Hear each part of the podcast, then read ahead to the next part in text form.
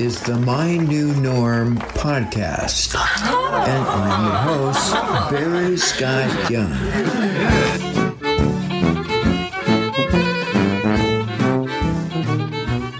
Welcome back to part 2 of this two-part series with AJ Newsom.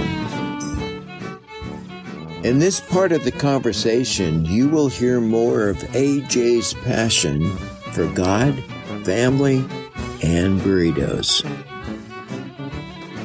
And as promised, you will hear all the details as AJ and Jora risked it all to feed a big dream. Yeah. And it kind of evolved into where we're at now. Well, the exciting thing is not only did you get married and have incredible kids, but you guys have harnessed the creativity into this leather business. Tell us a little bit about Red Beard Leather. So Red Beard Leather, man, it is that's a total evolution, man. So back in the day, you know, when we first met, I used to do construction, a lot of creative stuff. I had a huge shop in Escondido. I used to do a lot of fabrication. I also did faux finishes, specialty textures. You remember Dustin Collins, right? Oh, yeah. And he was also working with the children's ministry. He was a part of that whole thing. So him and I vibed a lot, and we did a lot of cool projects together. During the time of Jora and I get married, you know, it was a huge shift, right? So I come from a very creative, you know, construction background, building stuff, building odd stuff, building art, building, you know, giant postmodern apocalyptic farmhouse tables, like really thematic stuff. Right. And I was making a ton of money. When Jora and I met, I would say it was probably at the height of that. You know, then of course our relationship evolved and we got married. And when we got married, it was at the, I would say probably as things turned, because now we're talking about 2008. And I was already feeling the crunch in 2007. So my business at the time was called In-House Art. I was doing good with it for a pretty long time. But then as we got married, things changed. The housing market tanked like you wouldn't believe. And I went to doing like handyman work. And I was just working for peanuts, man. And it was a tough time. I remember. I was frustrated. I was angry every single day because I'm not doing anything creative. I'm like, you know, I'm getting paid to go fix people's doorknobs and adjust their sliding glass doors and put on a light bulb. And granted, I had some very affluent clients because, you know, the people that had hired me before to pay me, you know, $10,000 to do these crazy tables and $6,000 to do murals in their kids' rooms, or $20,000 to faux finish walls inside a house. You know, like I was making good money, but they also liked me so much that they were willing to hire me for $20 an hour or $15 an hour. It was so bad. It was there was a point of absolute humility when, and my pride was definitely hurt when the same people who were hiring me to pay me so much were now paying me so little to do the most menial tasks.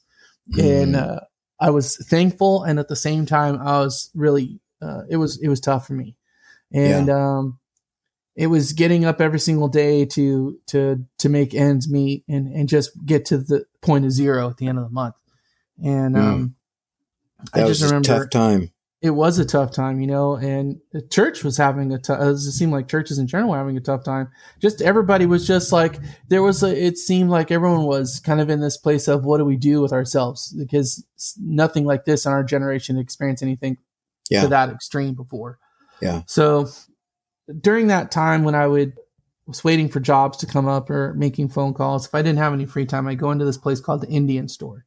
And at the time it was off the 78. If anybody's familiar with the North County San Diego area, it's off the 78, close to an In-N-Out.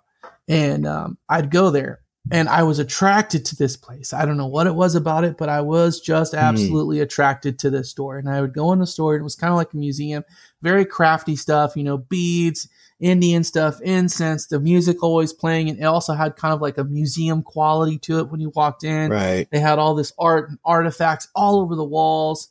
Everybody in there was just, they talked real soft. It's just like when I went in there, I just felt like it was a place for me to have some peace and quiet. You know, I don't know how to explain it.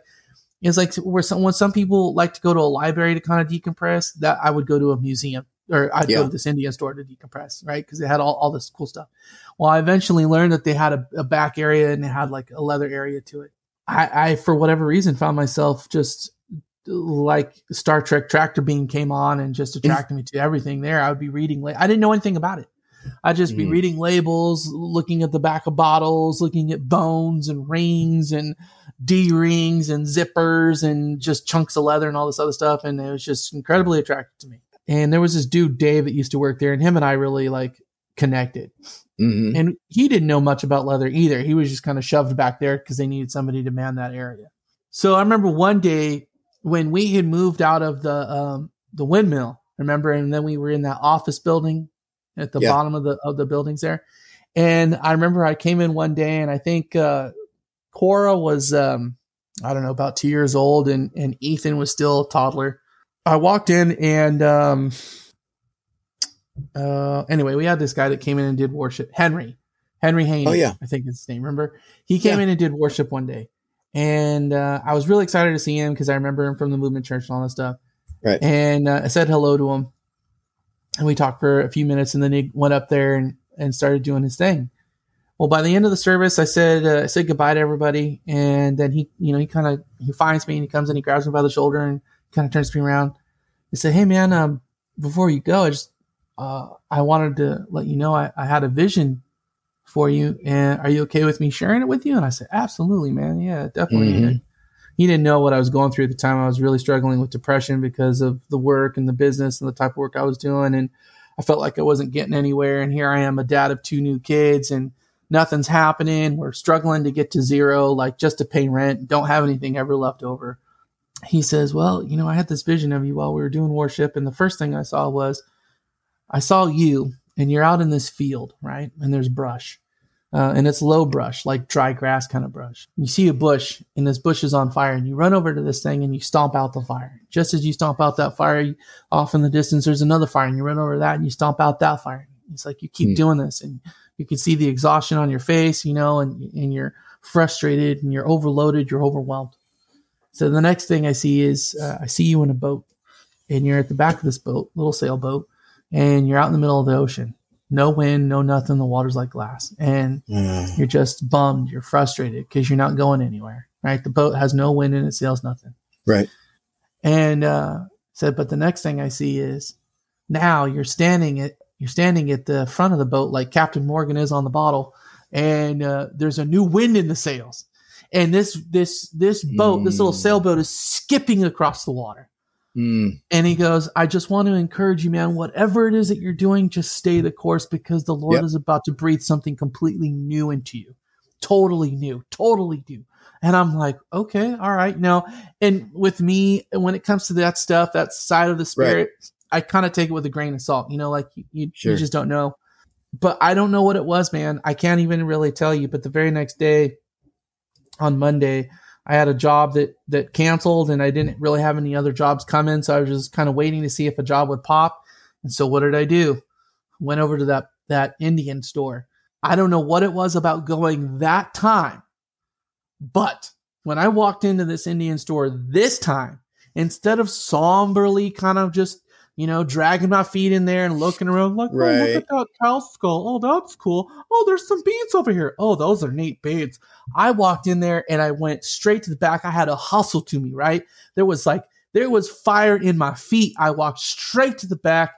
I looked over at Dave, the dude who manned the back, said, "Dave, I can't take any more, man. You've got to show me how these tools work. How does this work? Just show me something.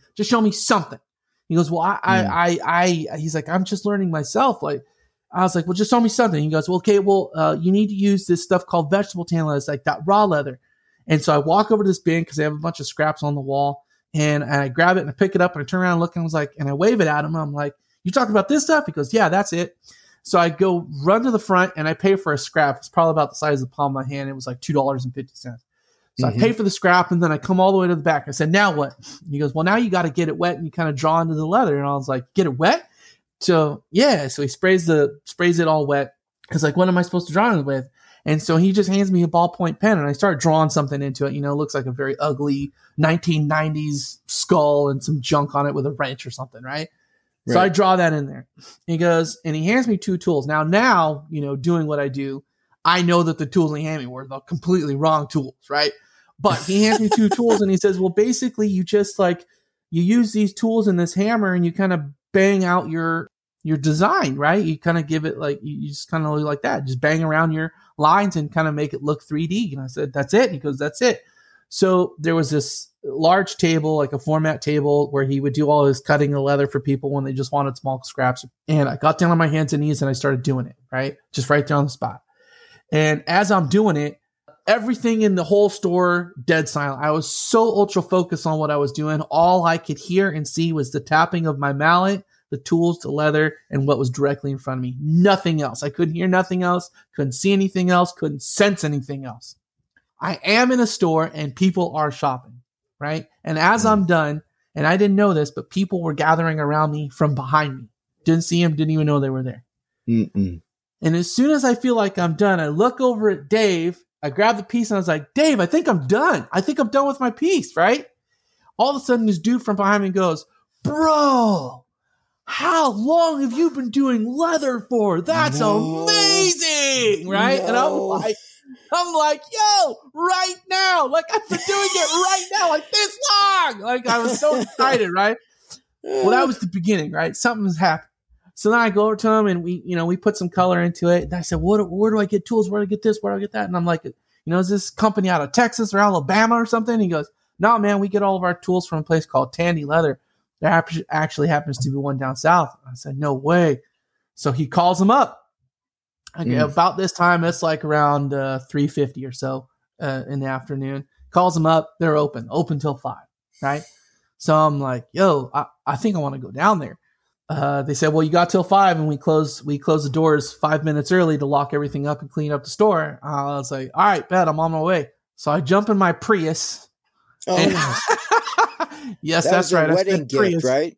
Oh yeah, it was. My mom had done really well for herself when she had sold the business that we had in La Costa, and when she had sold that business, she sold it for like $4.3 million. And I don't think my mom had ever known money like that before in her life.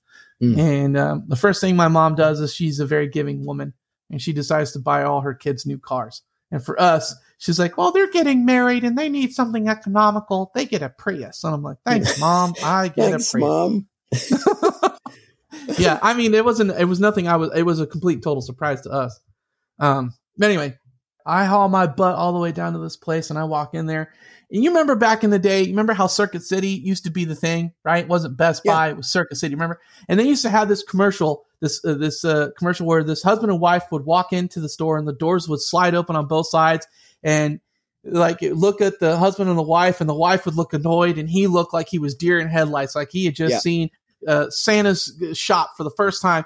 And all of a sudden he's stunned and he takes off and he's like, ah, right. And he hits this dude who's standing there, sales dude with papers. The papers fly up in the air and he's just taking off down the aisles, right? Cause he's like, he's in it. He's in the magic store.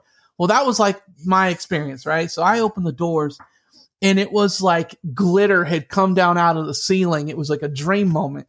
And the smell of leather hit me in the face, man, just like fresh baked cookies when you walk into the kitchen. It just nailed me in the face and my whole body was taken over. And I'm just like looking around in slow motion, like, look at all of this stuff. There's leather hanging from the walls and tools and parts and what all stuff. And I'm walking around the store, and it's not a very big store at all. It's 20 feet wide, maybe 40 feet long. It's like 800 square foot store. And so I walk down the store, and as I'm looking at all this stuff, and I'm just wow, and I'm touching things, as slowly the excitement starts to peel away, I start looking at prices, and the prices are just astronomically huge. I'm like, my God, I can't afford none of this, right? We're barely making ends meet. But there was something in my belly that was just like, I'm here. You know what I mean? Like I'm here. And so I don't know why or what happened, but I got this overt feeling like I needed to do something. I just had to make a change, right? I was sick and tired of struggling, and I felt like, you know, here I am, a new dad, and am I going to raise my kids to see their dad just do nothing but struggle? Is that what I'm going to teach my kids? Is that the example I'm going to give my kids, is that they're going to look to their father and they're going to say, well, that's what my dad did, so maybe that's all I should do, is a 9-to-5 job and just get a job and work for somebody else and then hate my job every single day I get up? Is that the example I'm going to give my children? As I'm looking around, I'm asking this lady these questions about, you know, what's the cost of this, and how, you know, how much does this cost? And there's these kits that has all the stuff, and it's super expensive. So I get this wild idea. I walk outside and I call my wife. I say, hey babe. And we're talking about like 15 minutes before the store closes. I say, hey babe, how much money we got in the account right now? And this is 2 weeks to pay rent. Okay. Mm-hmm. Middle of the month. No jobs in sight. She says, yo, I don't know, like $586 or something like that. And I had $20 cash in my pocket for gas. That's it. She goes, said, okay. And of course my stomach drops, because, you know, our rent at the time was like $1,400 and I have 1/3 of it. Right, so, right. You know, I do what any man would do. I say, babe, I need you to trust me. Move all the money from the savings to the checking account, because I'm going to spend all of it right now. Oh my. And she says, okay. She hangs up the phone. My. Granted, I did not know that she was bawling on the other end, like not knowing what I was about to do. So I get a text message, walk back in the store, it says it's done. So while I'm in there, I'm looking around, and I asked the lady, I was like, what do I need bare minimum to get started? What do I need? She goes, well, you need this. What do you want to do? I was like, I don't know, for like bracelets or something, just to make bracelets. She's like, well, you're going to need this. You're going to need some snaps, and you're obviously going to need leather. And I was like, look at this big, beautiful piece of leather. And I was like, well, how much is this? Oh, she goes, well, you know, that's like $350. And I was like, oh, I'm not going to spend $350 on one piece of leather. So I look over, and there's like this little bag lady cart, you know, those ones that's like metal wire, and it's got the little wheels on it. And it's just stuffed to the hilt with all this scraps, little junks, pieces. And so what about that? Can you sell that? She goes, no, I'm not allowed to sell that. It's just for when we have classes. I was like, but could you make a SKU for it and, you know, like sell it to me? Like, you just put a number, attach it to it. She goes, well, I guess I could. So we get a pile of leather together. I throw everything on the table, like that she told me that I needed. Snaps, rivets, rivet setters, like just little things, just a junk pile of stuff. And, you know, she's over there, she's typing it all up, and she's making noises and whatever. And I'm just like, I'm sweating. I'm sweating from my throat. You know, like the burn you get from sweating from your throat. I was like sweating, right? Right. And all of a sudden she goes, okay, so your total is $586 and change. And I was like, I ain't lying. That's not even a lie. To the dollar. To the dollar. Oh, my. I hand her the card, and I'm slightly shimmering, you know, a little bit of shake on me. And she takes it. She runs it. And I'm not kidding you when I tell you that it barely filled a small paper bag, like small paper grocery bag. Small, right? Oh. And I go home, and on the way home, I hit the Shell station, put a little bit of gas in, $10 of gas, and then I wind up buying myself a carne asada cheese quesadilla because I'm hungry, right? Mm-hmm. Now I'm spent. We are out zero. All I got is change in the account and change in my pocket. I get home. My wife comes out the door. She's got baby in tow, hanging on the hip, and she looks at me, and she goes, so what did all of our money just get us? And I'm thinking to myself, is this what Jack felt like when he had to show his mama the beans? Because I turn around, and I look and say, well, I got this, right? And I basically shove in her hands a bag of leather parts, and she didn't even know. She just, all she saw was junk. And she goes, is this it? I said, no, I also have half of carne asada quesadilla for you. Like, that was enough. Oh, no. Right? So, of course, the look on her face, the feeling that I had just done the worst thing you could possibly imagine, I just did it, right? Oh, my. So then the next few hours into the night, not only did guilt and like, what have I done? Do I need to go return this? Like, all this stuff was hitting me hard, and I spent all that time on my knees. Like, Lord, I need a job. Please, praise, blah, blah, blah, blah. Like, it was hours of praying, just praying. So the next day, no work, no jobs, nothing. Sometime around 2 p.m. the following day, I get a phone call from our landlord. His name's he wants to be called Q. That's what we called him, as Q. Trevor's dad. Remember Trevor Smith? Mm-hmm. Yeah. Yeah. So Trevor's dad rented to me, and he had a bunch of rentals. He calls me up. He said, "Yo, AJ, what are you doing right now?" And I said, I'm nothing, actually." And I said, I'm glad you called, Q, because there's something I needed to talk to you about. Because, I was trying to figure out how the hell am I going to tell him, like, we're 10, 12 days away from paying rent, and I don't got it. Like, I zeroed out on top of that. It made my situation worse. Right. I barely squeaked out like a church mouse. I say, "Yo, Q, I need to talk to you about the rent." Right out of his mouth, man. Like, he was about to go to the Super Bowl. He's like, "Don't you worry about that. Don't worry about the rent. Right now, I need all hands on deck. I had a flood leak in one of my major houses in Carlsbad. Can you come down and help me?" And I said, "Yeah." He said, "Can you be here tomorrow?" I said, "Q, my truck is loaded right now. I'll come right now." So for the next 2 weeks, I'm just busting, like, just working as hard as I can, putting in all the hours that I can. And I completely, like, for whatever reason, I surprised him. He wound up firing half of his crew and just kept me on as the lead guy. My.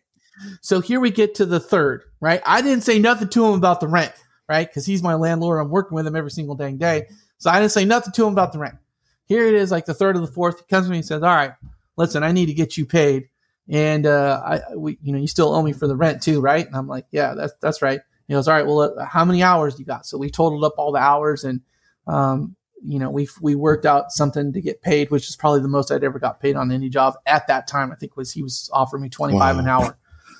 So we totaled up all the hours, and not only did I get the rent covered, but I had enough money to cover the bills, diapers, go grocery shopping, and have a little extra in the bank. Wow.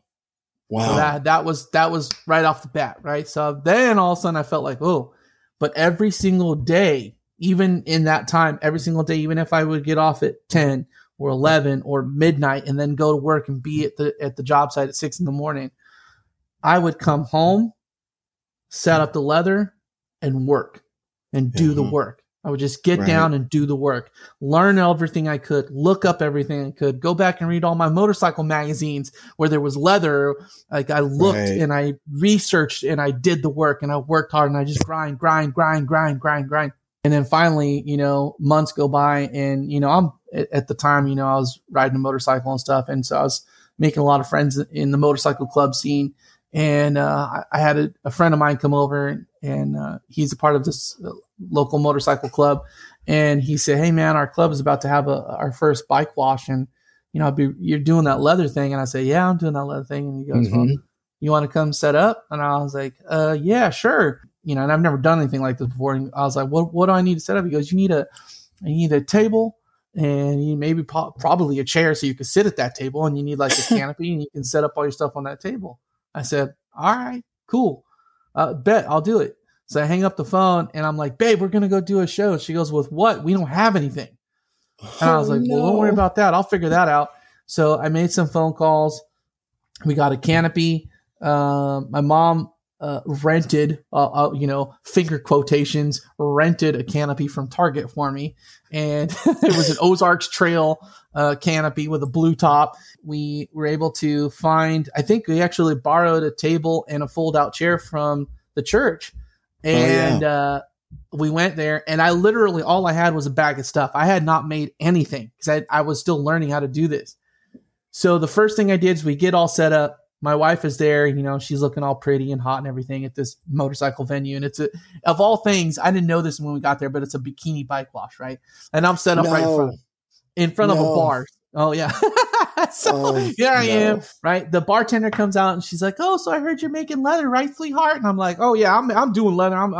So how long have you been doing it for?" I was like, "Oh, like a while, I'm in it, like I fake it to make it." So I make her a bracelet, and I put her on. She's like, "How much do I owe you?" I was like, "You don't owe me nothing." All I want you to do is show it off, and all the ladies and stuff, if they come in there, you just point them towards me, please. That's all. That's all I ask. One right after the other, man. That lady started sending people out to me. Wow. And I would measure them up and make a bracelet, design it for them right there on the spot, cut out all leather from scrap, make the bracelets and send it. By the end of the day, I don't think we made a ton of money, but it was like $80 or $90, right? Mm-hmm. But we made money, right? Mm-hmm. And I remember loading up, and there was something that had happened in that moment, because we had made money. And it was doing something on taking a chance on a whim. And I felt like the Lord was breathing this something new. There was something new about like the energy that I was spending in the middle of the night learning about this stuff, that I don't know where that energy came from. I don't know how I was able to stay up so long grinding and then have a 2-hour nap just to go grind another 10 to 12 hour day and then come home and then do more leather work and do it all over again. And I did that for weeks. I don't know where it came from, but I had it. And I just wouldn't stop. It's like there was nothing in me that would let me stop. I had to do this. You're driven. And, I was beyond driven. And the thing for me is, and it still propels me to this day, is I don't want to get up and let my kids see their father not chase their passion. Yep. You know what I mean? I'm a creative individual. It could have been anything, to be honest. It could have been I start doing murals again, or I start wood carving or whatever. But for whatever reason, it's leather, right? And the Lord just breathed into that, breathed into me. He breathed, and it's really, honestly, He uses my two hands. There's times when I just push myself away from a table and be like, "Yo, I wasn't at the wheel, right? It's Jesus take the wheel." Right? So, there's times when I'm like, yo, you're not just driving a little car, baby. You're driving a Mac 10 bus, okay? We're going places. Because I feel like, you know, my kids, for me, even if I fail, right? I mean, I could fail tomorrow. Who knows? I mean, I could wreck this whole thing. But if I do, at least for the last, we're 10 years now into this, my kids have grown up seeing their dad chase his creative passion with the talents that God gave me every single day. And my hope, my biggest hope and my biggest reason is that when it comes time for my kids to chase their passion and they get to that crossroad, what do I do? Mm-hmm. Do I get the 9-to-5 job and go down that route? Or do I chase my passion? My hope, my reason is that they saw their dad do it. They say to themselves, my dad did it and he tried. So I'm going to try. Wow. That is my reason. That is the reason that makes the change worth it. Because if I fail, I know that my children have been ingrained with this idealism to chase their passion. I believe this wholeheartedly, Barry. I believe this wholeheartedly, that we are not on this planet to chase after someone else's passion. We're on this planet to chase after the instilled passion in our hearts.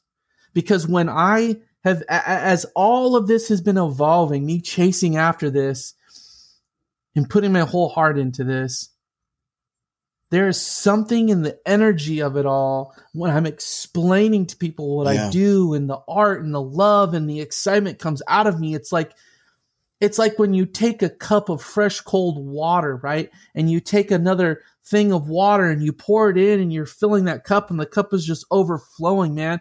Other people are going to get wet and that water is going to spill on them. It's the same thing with our passions. The more you chase after your passion, the more you get excited about that and you share it, it invigorates and it challenges other people in their passion. I may not get other people to want to be leather crafters or artists, but the experience is the same for them as it is for my children. They're like, yo, this man is chasing his passion.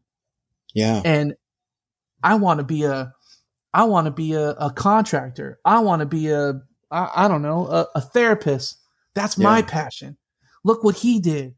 Look at his experience in his life, right? And for me, that's the message. That's what God is continually instilling in me. That's your message.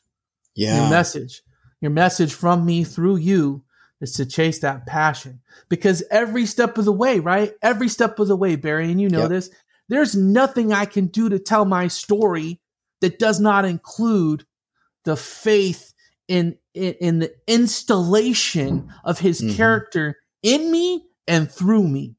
Yeah. Can't do it. Yeah. I cannot remove him from the equation. It's impossible. It's impossible. Mm-hmm. You have to acknowledge it, right? And that's what I love, absolutely adore. And I'm thankful that at least I had a moment where I was willing to fail and take a crazy chance on something. Now, I don't preach to people to go do what I did. I don't, because it's not for everybody. I mean, you could make a crazy mistake and who knows, but man, everything lined up. Everything was just, there was nothing, you know, you used to say this a lot, you know, in your knower. Remember you used to say that, you know, in your knower. That was in my knower. Yeah. Right. No one else could tell you. No, you had to know it by yourself. I had to know it and I had to experience it. And here we are 10 years later, we're not only just evolved in the motorcycle industry, but from the largest, we're talking about the titans of our motorcycle industry, look to me and they go, yo, you are a part of this industry. Wow. I don't think of it that way for myself. I don't go, you know, from my little tiny workstation where I work pounding on leather all day long from a little corner here in North County, San Diego and Vista, right? Where I'm just surrounded by farmlands and trucks. I don't go, I'm a mover and a shaker. I don't think to myself, I'm a titan in this industry. I think everyone else is. But other people, my peers, will tell me, yo, you're just as much a part of this industry as I am. And to me, there's no way I could get here without the Lord. I couldn't get here without God guiding this. I just can't. There's just no way I could say it would have happened any other way. Yeah. You just can't, right? It fits you so well. If you look at who you are, your interest, your passion, your skills, abilities, it is completely a match for what you're doing. I think there's people listening that are stuck. I think they're burned out, overwhelmed. They're finding that their life has stopped of things that they wanted to do, not wanting to risk anything else. What would you say to them?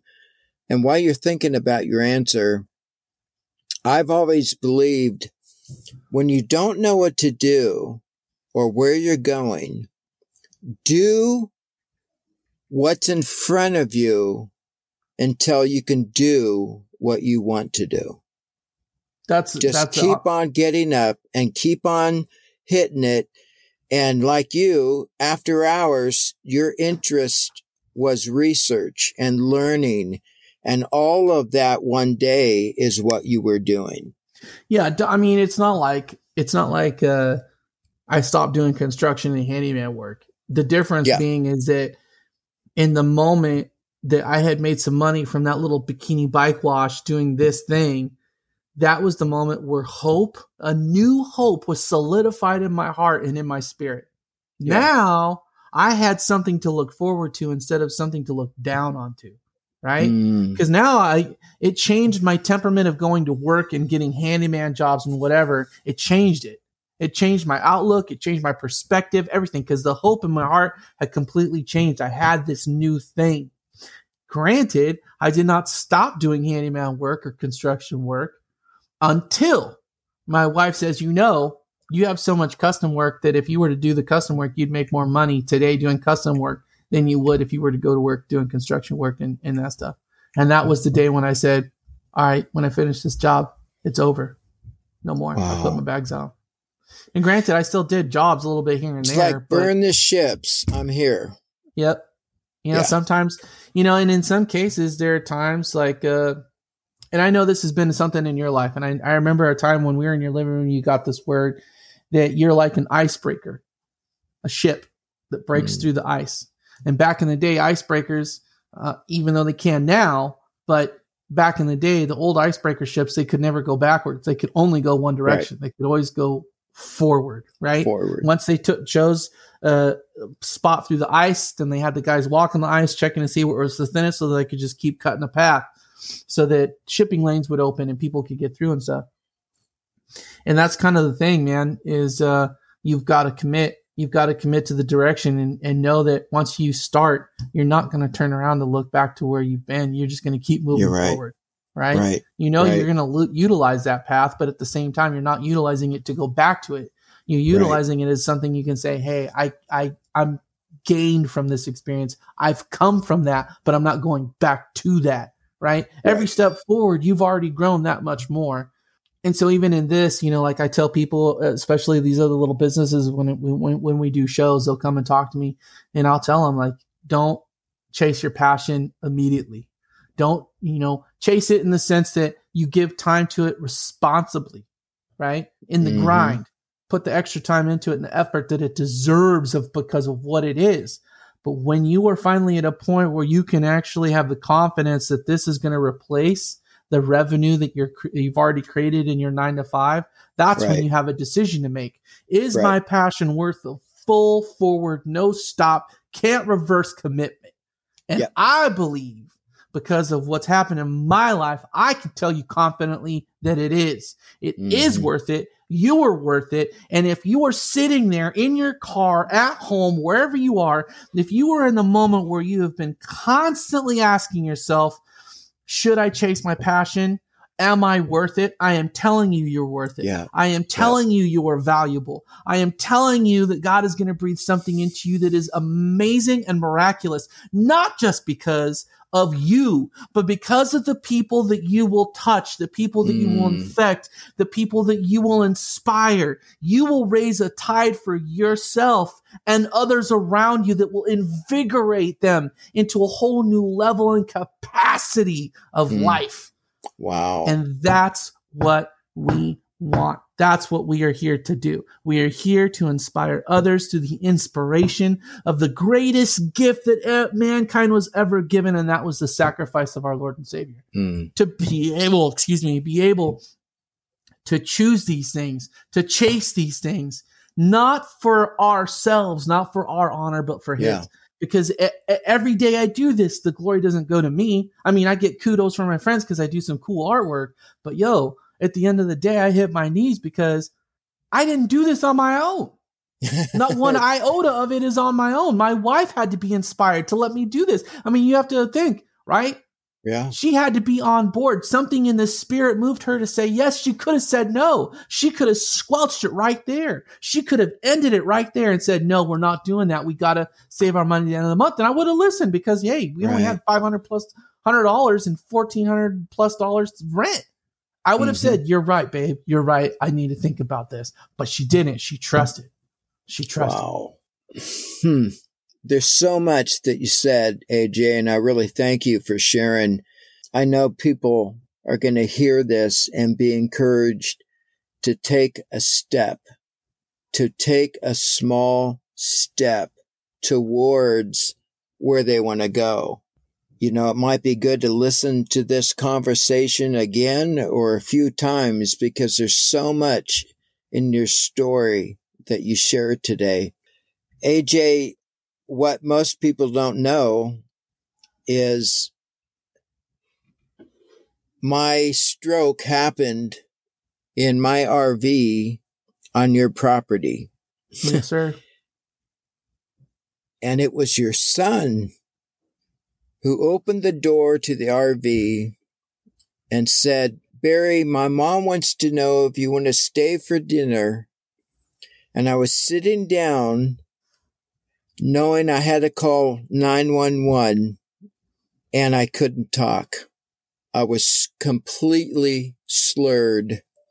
I know the confusion that was on his face, but he left to go get you. And when you came, I could hear the ambulance on his way. I saw your face. At that moment, I knew that our friendship and our relationship had grown to the place of, even in the midst of crisis, There is something in your face that said, you're going to be okay. And that was a year and a half ago. And I can tell you that I'm okay.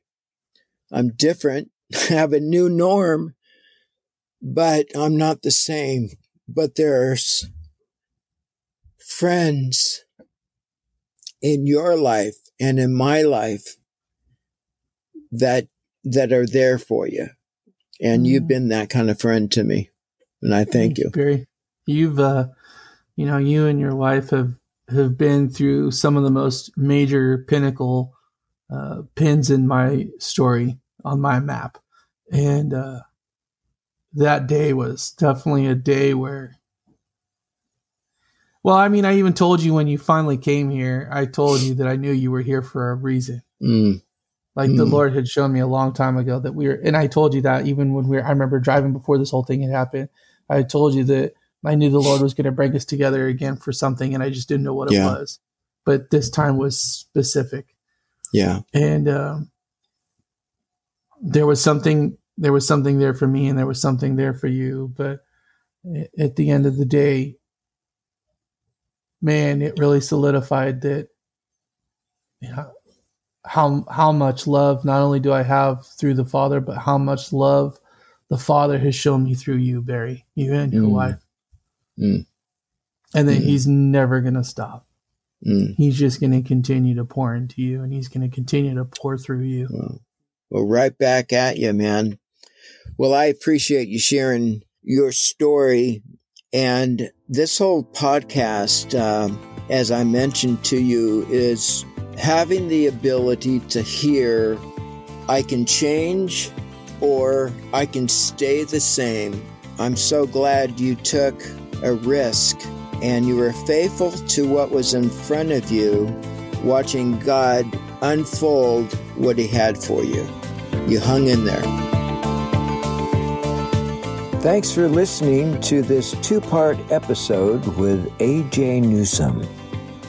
After hearing AJ's story, I hope you stop and think about where you are and what step or steps you need to take in the next 30 days.